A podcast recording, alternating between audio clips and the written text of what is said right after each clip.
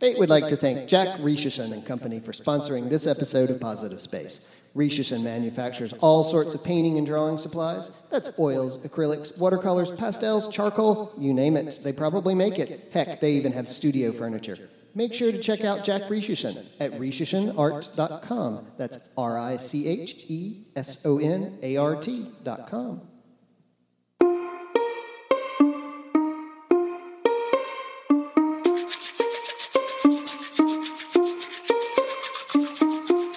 Welcome to Positive Space Conversations in Art Foundations, a production of Foundations in Art, Theory, and Education, also known as FATE. Positive Space is a podcast providing opportunities for those passionate about art foundations to discuss and promote excellence in the development and teaching of college level foundations in art studio and art history classes. Hey there, this is Valerie Powell, and welcome to Positive Space. Today, joining us via Skype, we have Emily Bivens. Welcome, Emily. Thank you. Thanks for having me here. Yeah, yeah, of course. So, why don't we start by you telling us just a little bit about um, maybe an introduction to, to your artwork, teaching background, and, and your current position at the University of Tennessee?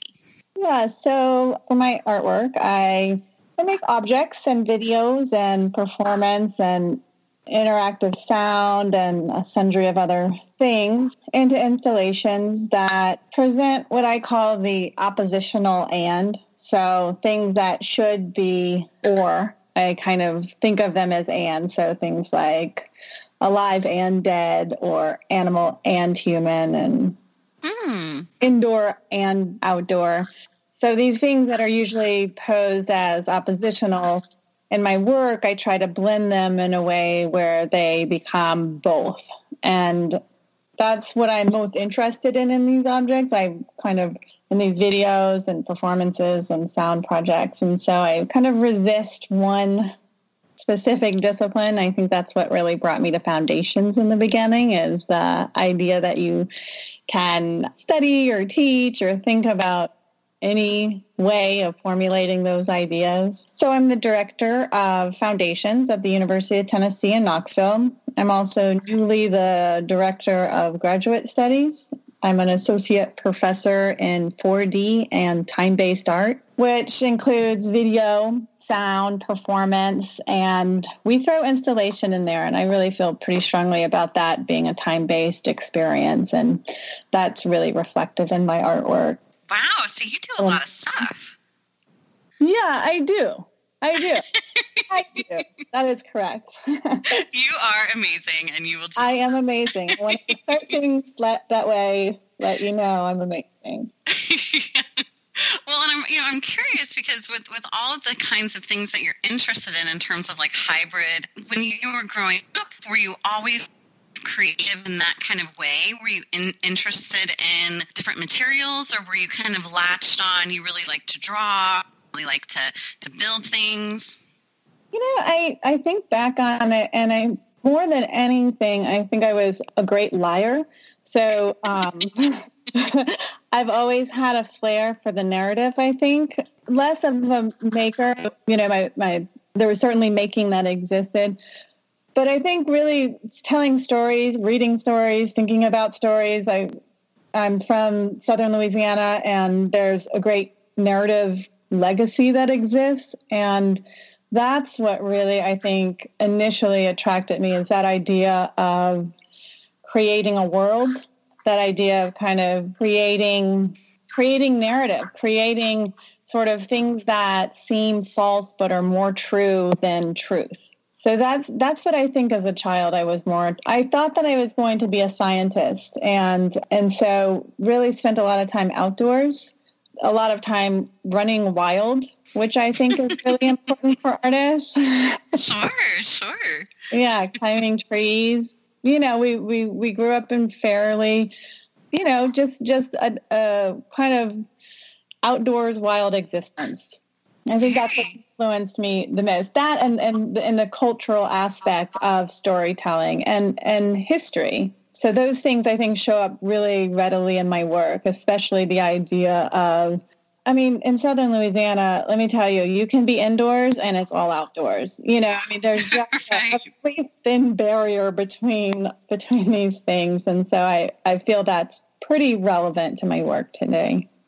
Well, sure, and and the South is so rich in narrative and story, and it's it's pretty complex. You know, I mean, what seems like is on the surface can sometimes be something very different. Yeah, I, that's yes, that's true.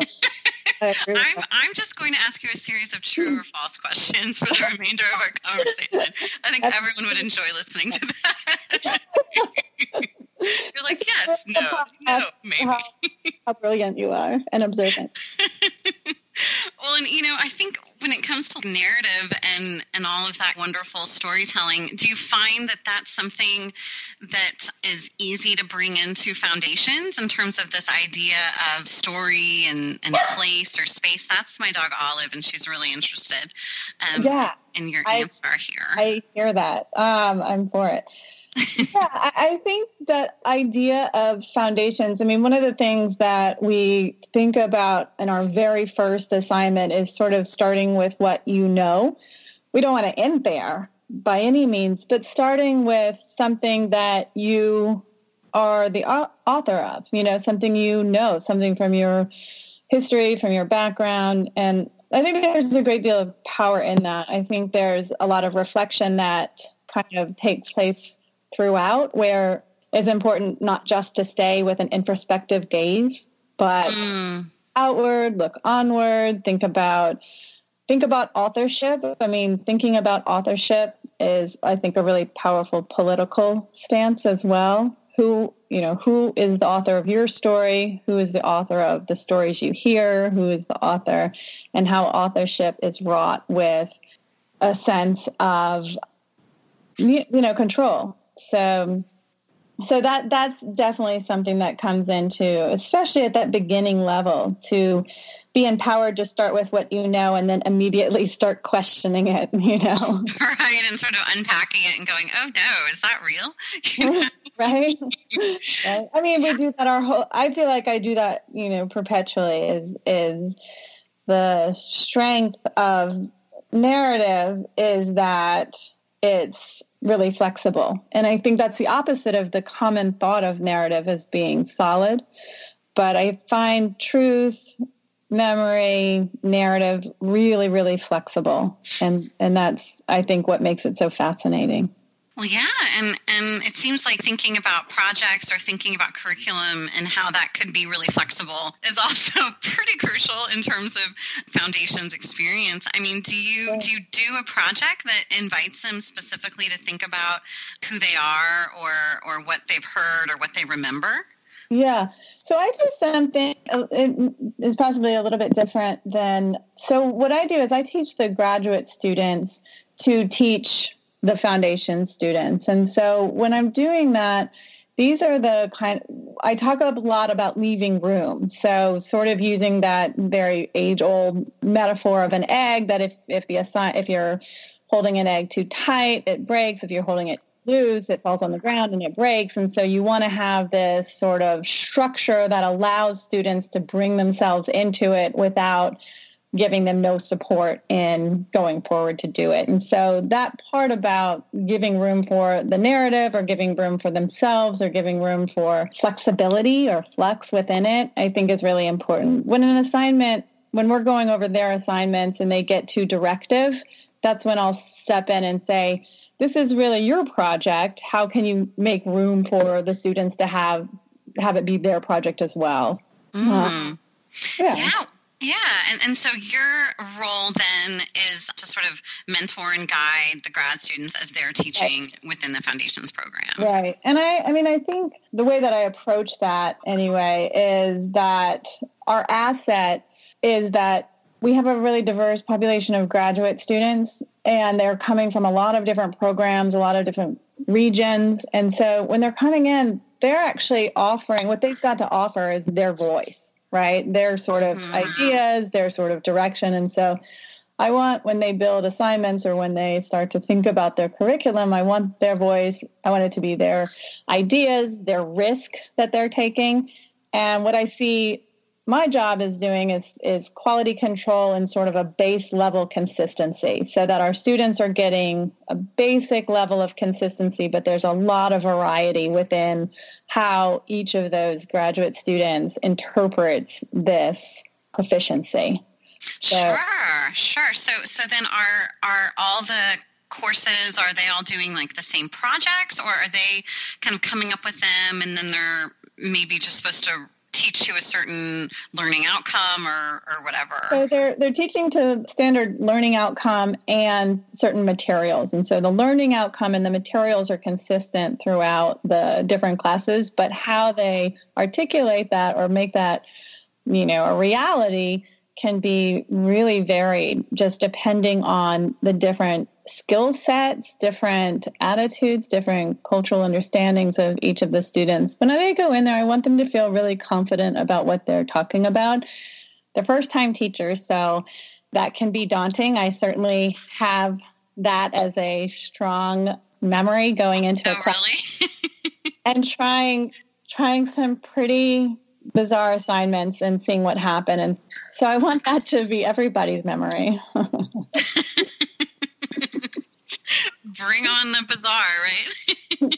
I, but, but more than that, I think I, I want them to feel really confident in what they're teaching. So if they're feeling, you know, like they have authorship of it, then they are going to teach it in a way that gives them just ownership and confidence and, and in some sense authority in that in that assignment.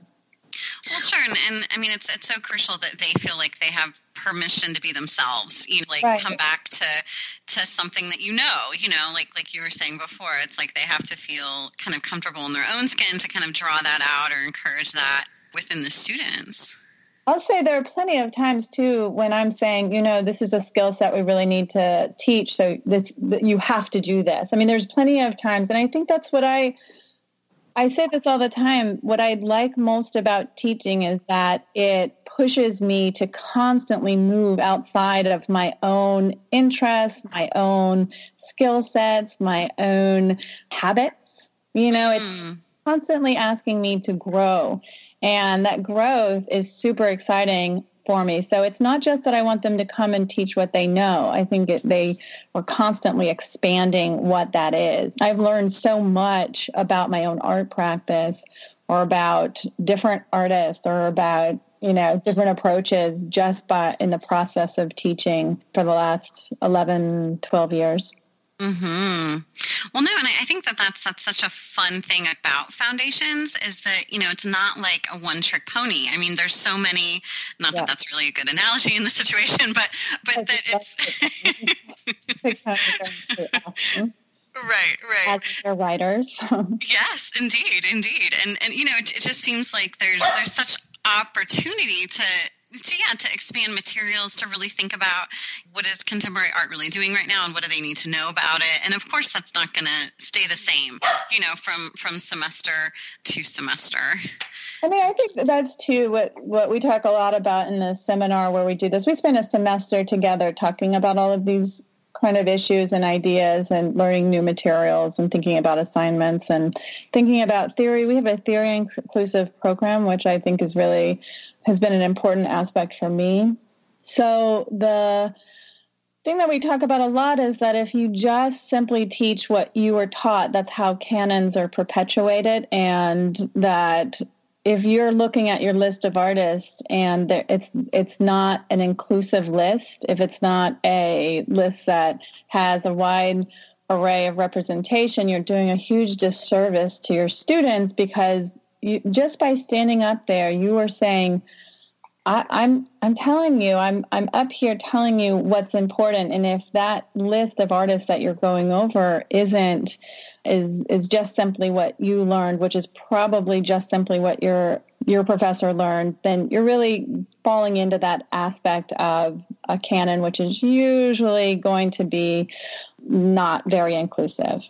Absolutely, but but it's it's so. I mean, I think it just widens up everything to, to really think about how you were taught.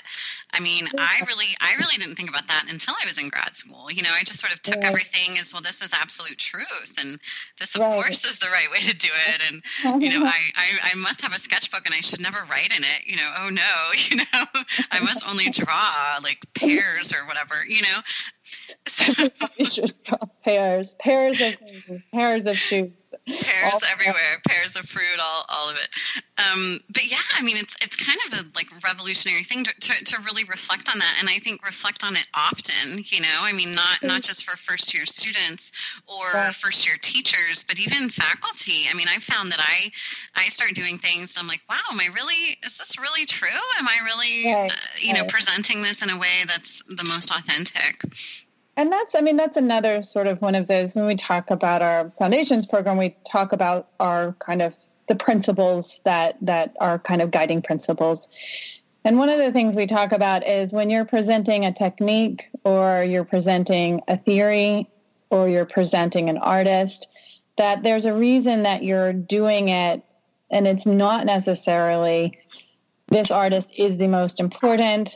This part artist but rather this artist is relevant because we're looking at it under this lens or this technique. We're, we're doing this technique not because it's the only way to you know accomplish this goal but because of these set of circumstances that will allow that to be the most helpful or productive technique. And the reason that we're doing that is that we're hoping that our students understand that rather than a right or wrong method, um, mm. that there's a sort of reason that we're doing this, but you can come up with your own technique. You can come up with your own sort of set of thoughts or guiding, you know, guiding principles for any given scenario. And with a reason behind it, it can be just as legitimate as the reason that we're kind of following this set of rules or whatnot. Sure. So it kind of just becomes a place to begin the conversation. It's not saying this is the most important or this is the most crucial or setting up like a hierarchy. But I found that so often students or maybe it's just human beings we have this tendency to think of something as like well this must be right and this must be wrong you know like i want to do it the right way as as if that exactly exists in all right. situations. Right. And we'll say a lot of times this is the way we're doing it because this is how we can safely do it or economically do it or within the laws of gravity which i feel are always in flux you know I just want to offer up that we're not always going to live on this planet. So we're going to do these things because gravity exists now. now but that's the question. Yeah.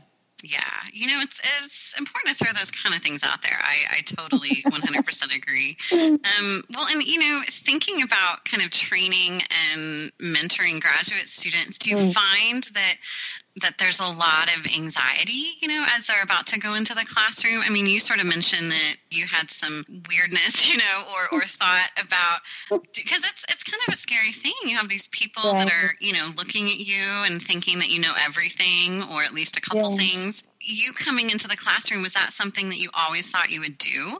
You know, like when when you went to graduate school? I'm not sure I saw I, I'm not sure I saw it that clearly. I do like I do like teaching quite a bit, and I did very much want to teach in, in graduate school. I was given a sculpture class and with with not a whole lot of guiding principles and so i had them read the entire about looking and um, mm-hmm. we did a lot of experiential learning i'll say so there's poor people um, but I, I would so there was a lot of on the job learning certainly for me. Um, i also let it kind of take up my entire life. And then that's what i'm really cautious with my students about with the graduate students here is is that i want them to understand that they are artists and that they're here. We brought them here to be artists. And so that their teaching should in a way help inform, help them better articulate their ideas because they're learning to articulate ideas about art in general. And so that mm. become really symbiotic for me, there's a huge, you know, there's people who walk into the classroom feeling like they're walking onto a yacht. And then there's some that are walk in just feeling absolute terror, you know, and so, right. um, and so there's just a huge variety. And so there's a lot of sitting down with, with instructors one-on-one and talking about it and, and really thinking about how to teach to their best. So, so we talk a lot. I, I remember for me in graduate school, we had somebody come in and talk about, um, and analyze our speech patterns. And oh, wow yeah, and and that sounds like a great thing. One of the things that they told me was that I had a lazy tongue because I was Southern, and that made me sound less intelligent. You know, that hurt. Um, sure. I would just become completely paranoid to speak. I didn't. I was actually she misread it. I was doing a Barbara Walters impersonation because that's how I thought you conducted interviews. I I've learned since then. I'm not doing Barbara Walters right now, in case you're wondering. But I guess I want the students to use their to to teach how they're comfortable. So if they're by nature very quiet, I'm not going to ask them to be very outgoing, but I do try to work with them to best utilize whatever it is that they bring to it. And so I think there are a lot of ways that we can look at each personality and say what's how are you going to do this where you're feeling really confident and comfortable and the stu- and the students are going to be responsive to you you know not every student but to you or every instructor but to you? So th- those are sort of the one-on-one things that i think are really important. Uh, there are some things i think that i've over time adjusted. I mean that's the best thing about working with graduate students is that you're just learning so much. You know, you're learning, you're thinking about things, they challenge certain ideas, and you think, yeah, let's challenge that idea right here and now. Let's do this you know? Mm-hmm. no that's that's so great so that it can be really flexible and really like responsive you know? So if they say well why you know why are we doing this? It's like well that's a great question. Yeah let's, ask Let, let's, let's talk about that. let's really dig into that. Absolutely. And, and, mean, there's, there's there's this other you know when we when we redid when I redid this this foundations program it was quite it was quite a task. It was quite difficult. And I said, I never want to do this again. And so, which is not an endorsement. I'm sorry to say that on this podcast. But it was so, it was so much work that I tried to build a foundations program that was changing every year instead of sort of every couple of years rethinking it and you know completely overhauling it. I wanted to make it so that it kind of evolved over time. And i really i have to say it's evolved over time in great part to graduate students who had questions about it, you know, or who had ideas, um, you know, who added things. I can think of so many things that an instructor like Gwen Montgomery brought to the table and, and has made it so much better, you know, or Jessica Anderson, who are, you know, and there are these, these great teachers that came into our program and just really changed them to the positive. So I really appreciate that part of it. It's it's a bit lazy on my part because it's it lets them do the you know hey you right. come good ideas like. so I'm. Well, well, yeah, but but I think it's, it's so important, especially in foundations, to kind of surround yourself with really smart people, you know, who are really yeah. curious, and to have that kind of influx of new creative energy coming in every couple years. I mean, that really adds a lot to a program. And so, thinking about how you kind of revamped um, stuff at UT, was that you, mentioned it was hard? I mean, was it hard because of faculty stuff, or was it hard because there were just so many directions to go and latching onto something was, was kind of challenging?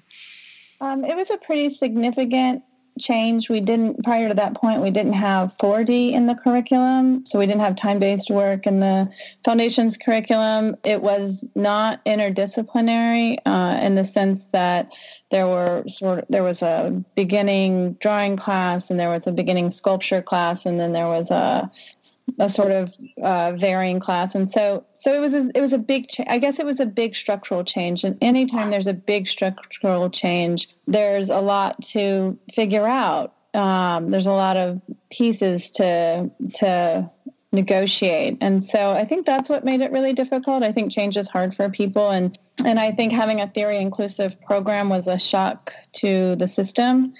I also think that the graduate students that we have now, you come in and you say, we want to do, you know, we want we want to want you to teach theory to freshman students, or we want you to teach time-based arts to. They're like, great, let's go, let's do it. But I think 11 years ago, that was daunting and and less less exciting. We didn't have the structure in place and the support in place to make that smooth. We now mm-hmm. have that structure in place where we spend a you know we spend a semester talking about it in a class and then we spend another semester meeting one on one really thinking about it and um, I've had I've had a bunch of students graduate and you know, after they graduate, their thoughts on what we were doing and how we did it change really dramatically. And so, in some ways, you have to be really responsive, but in some ways, you have to listen to them, not just while they're in the program and feeling really nervous about what they're doing, and listen to them when they're out of the program and on to teach something else. And so, I think those two voices are really important. Somebody like Peter Cutrone, who who was just recently here. He was in our program, and then he taught afterwards. You know, and I just really value this people like him who who spend a little time afterwards kind of thinking about the program from more distance and giving input and that input has been really important as well so it's not just our graduate students while they're in but when they're actually out teaching elsewhere and I, and I'll still text past graduate students like Gwen Montgomery and Jessica Anderson and Peter Petronio, you know, to, for their input.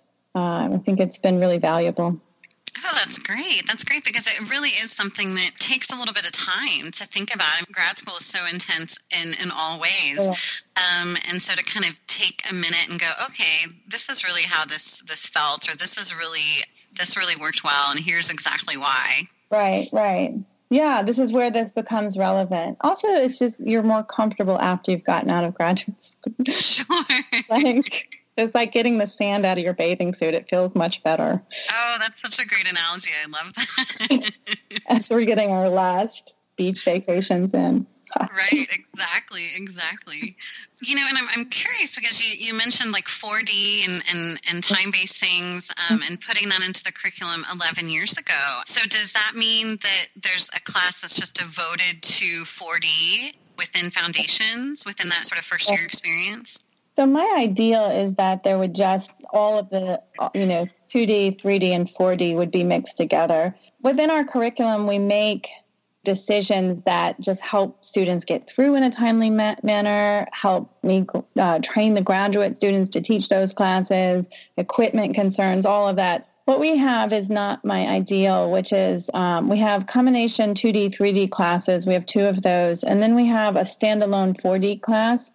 I really think that 4D shouldn't be a standalone class. I think it should be incorporated into all of these other material concerns. And and the reason I say that is that I think that the formal understanding that you gain in 2D and 3D investigation are so critical and crucial to making really good 4D work, time-based work, and vice versa. Thinking about context as mandatory, thinking about negotiating space, thinking about audience, thinking about how something starts and stops. Those are all really crucial to 4D. You can't, you can't, they're non negotiable for 4D.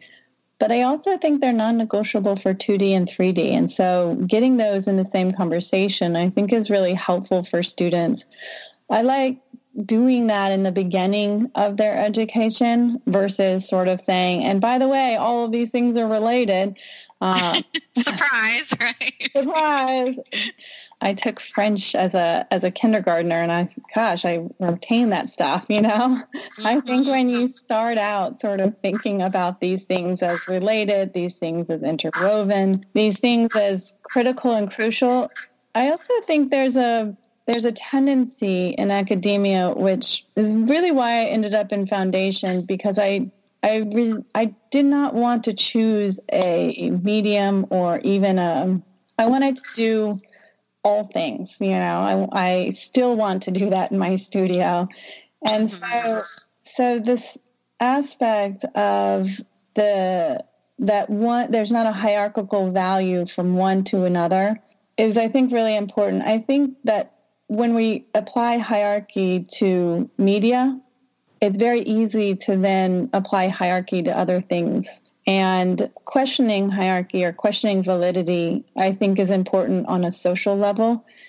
And if we can do that, you know, in this context, I think, you know, those lessons can drip out to kind of how we see hierarchy and inclusion and um, validity in other areas.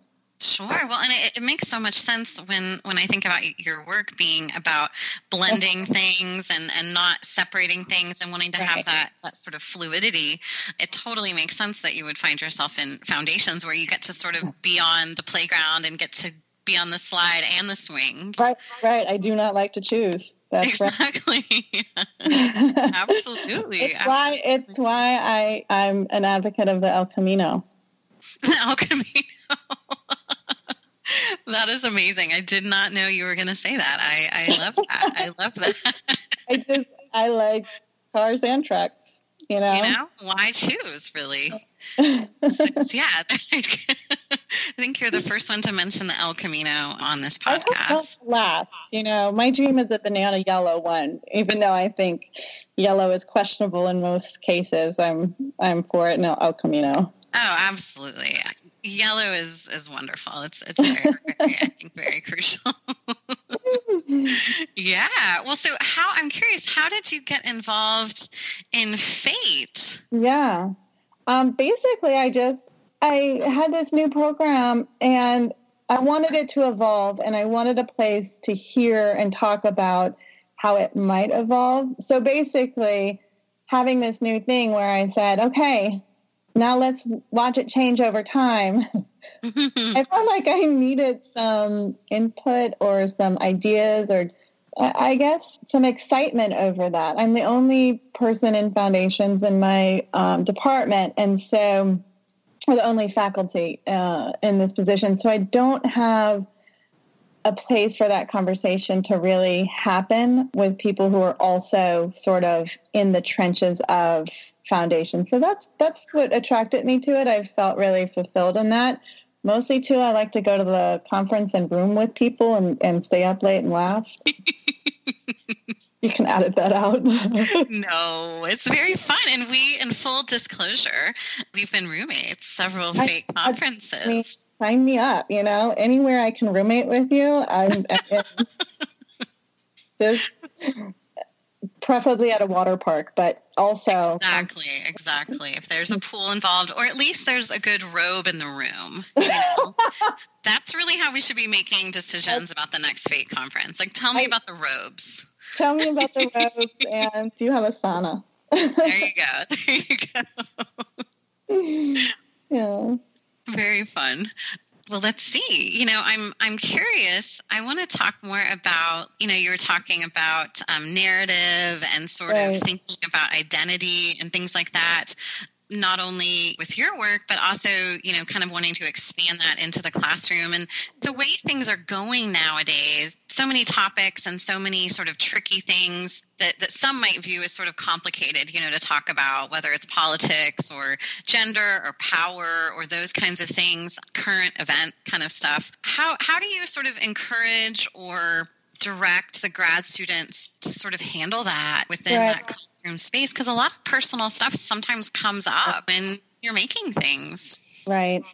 So that's, I mean, that's a good part about the, a good portion of the preparation is how to make the classroom a safe and respected place you know, showing respect for each of the students and giving them space to exist. And sometimes that's something that can be really tricky in that people's definition of what that means is quite different. And so, one of the things that we've done is that we've talked about what to do when things, not necessarily how to prevent or how to encourage, but how to respond with openness and respect. And so mm-hmm. that that's kind of, kind of an important aspect. And I do ask the students to let me know as soon as something has happened, something has come up, something has somebody feels uncomfortable to let me know. We've had situations actually where a student a student felt uncomfortable for whatever reason and and it escalated where it went it, it went above all of us straight to the top of our university. And it was really interesting because then we were really held under a microscope. So everything that we were doing was then, and it was a wonderful instructor um, that it, we were lucky, a really wonderful graduate instructor that it happened to. And so our whole process was put under a microscope and analyzed, and it was actually great. I want to just quote Pat Summitt here, which is uh, who is uh, win, winningest basketball coach. She taught the she coached the Lady Vols and passed away recently.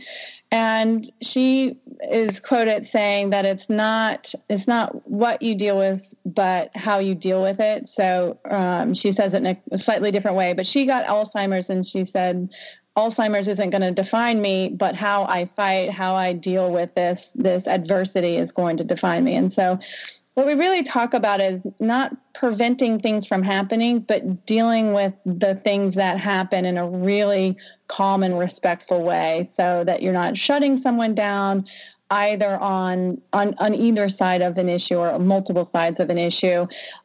So so those are the kinds of things we really work on. It was it was great to be put under the microscope and for it to be shown that we have a you know all of the things in our syllabi that talk about voice that talk about you know all of our assignments that are written. And, and she had just done such a good job preparing that when the provost asked to see all of our assignments we gladly said please look at them those those moments that seem like they're conflict if dealt with in a really positive way show the students show the instructors show the administration that thinking, talking, bringing up difficult situations is really our opportunity to expand how we understand them. And so looking at those uh, opportunities as moments of expansion, I think is has been really important for us. Oh, that's huge. And and I can imagine that that there could have taken that away and, and, gone, oh no, you know, this is terrible, this is awful, this is going to be frightening. And that, of course, would have colored the entire experience. But I think, right. you know, being able to look at it and go, okay, like what, what can we learn from this and what, what can we do to improve and sort of reassuring yourself and the grad student, this is just part of assessment. This is part of making sure right. we're doing what we say we're going to do. Right, right. And, and that is, I mean, it is what we say we're, that we're going to do. We're not, we talk about critical thought and, mm-hmm. and if we're going to talk about, about uh, developing critical thinking, then it's got to be put to the test in a way for us to really practice at it. And I think we're constantly practicing at it. That practicing doesn't stop when you're out of school. I think we're negotiating and practicing critical thought and critical dialogue you know, so often. And in this political climate, I can't help but say, preparing them to talk about things that are difficult in a respectful way is something they can take, whether they go on to become an artist or not. Right, right, That's, absolutely respecting a variety of viewpoints, engaging in dialogue with that. You know, th- those are those are big things. Those aren't just about being an artist. I like to walk around our university and tell everybody that art is the center of all discipline. It's a really popular outlook, but basically thinking about the things that we talk about in art and the sort of pulling interest and ideas in from all disciplines and the openness of our boundaries and borders that that makes us actually the center of the the universe and the university. I I don't think it's gone over so well, but I do believe it. well, I would sign up for for that party. I mean, that sounds like an amazing way to sort of reorganize all things, you know. no, it's it's it's phenomenal. But uh, well, and and you, you know, when when you first got to the University of Tennessee, obviously you didn't have tenure, I'm assuming. No. And so so how, you know, how is that, you know, now you do have tenure. And so was it trickier to kind of navigate change and encourage change within that kind of dynamic? Absolutely. I mean, I think it was and not only didn't I I didn't have tenure, I also didn't have this sort of desire to be multidisciplinary, interdisciplinary, it didn't give me a really solid home team, right? And so I didn't come into and and as I said, I'm the only one in foundations. And so I think it did take a lot of negotiation. It took, for me anyway, a lot of times of, of sort of taking a breath and saying, okay, again, following the lead of the great Pat Summitt to say, how do I how do I navigate these situations with grace? How do I navigate these situations with integrity? I mean, it's kind of it's kind of those base level things that I think you'd find in any any discipline, but but change and, and acknowledging that change is hard. It's hard mm-hmm. for people who have spent their hard earned time and positions to form something to come in and change it you have to do that with respect. That's been you know i think that's a really important aspect on which whether you're advocating change or you're advocating and also tr- trying to change while holding on to the really solid things that were built before i came.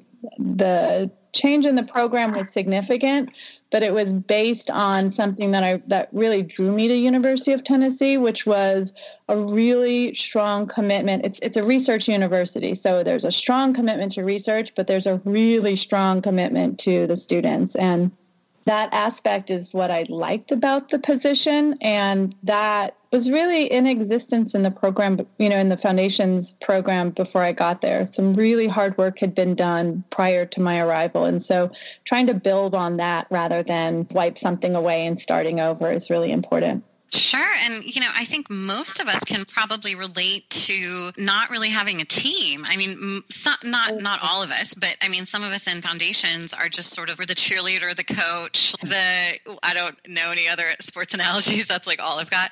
But, Are there other positions in sporting things? I don't know. Um, but you know, we, we really have to play all of those roles. But but everyone within a department is so invested in what we're doing because we really, rightly so. I mean, you know, we're preparing students to go into their jewelry class or their sculpture class yeah. or what have you, and so of course they have a voice in that. But it, it can often be kind of tricky to navigate, and I think that's probably one of the things we really don't learn in grad school is just sort of like the politics of that that kind right. of how to how to navigate how to be respectful how to listen how to not be like a bulldozer but also you know how to have a plan and kind of choose your time wisely you know all of those kinds of things but it, it, can be really complicated and sometimes sort of mm-hmm. hopeless feeling you know because you come in and you, you want things to happen and but, but maybe that's that's not the best way to go about it okay. I, I i went up and i saw Rae Goodwin's program at the university of kentucky and i've got to oh, say yeah. I just, I learned so much. Um, she had this moment where she is handing out awards to the freshman students, which was just tremendous. And she said, okay, before you break up, I just want to know what we're doing good and what we're doing and what we can improve upon right here now. Just give it to me.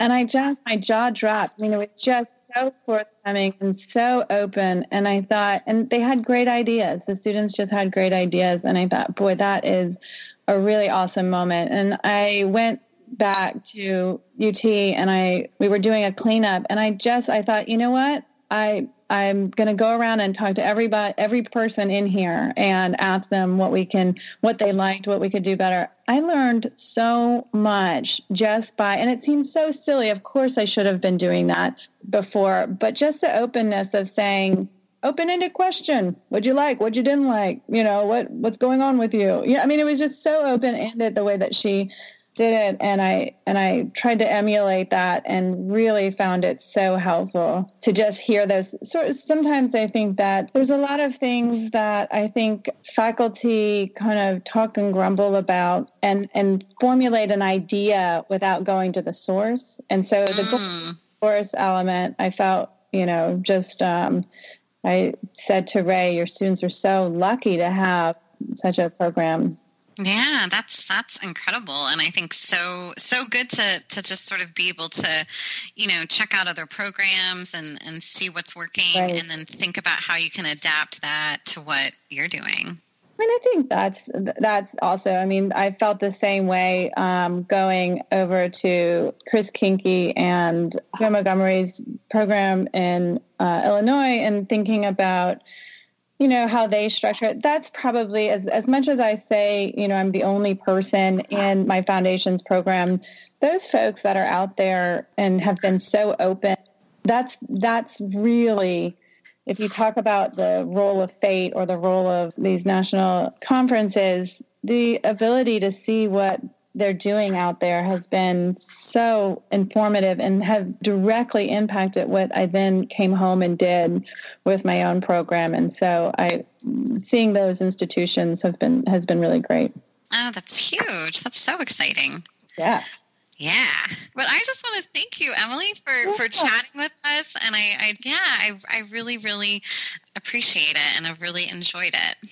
Yeah, thank you. Thanks for thanks for having me. That's great. Um, but yeah, thanks again. This has just been super fun. Great, thank you.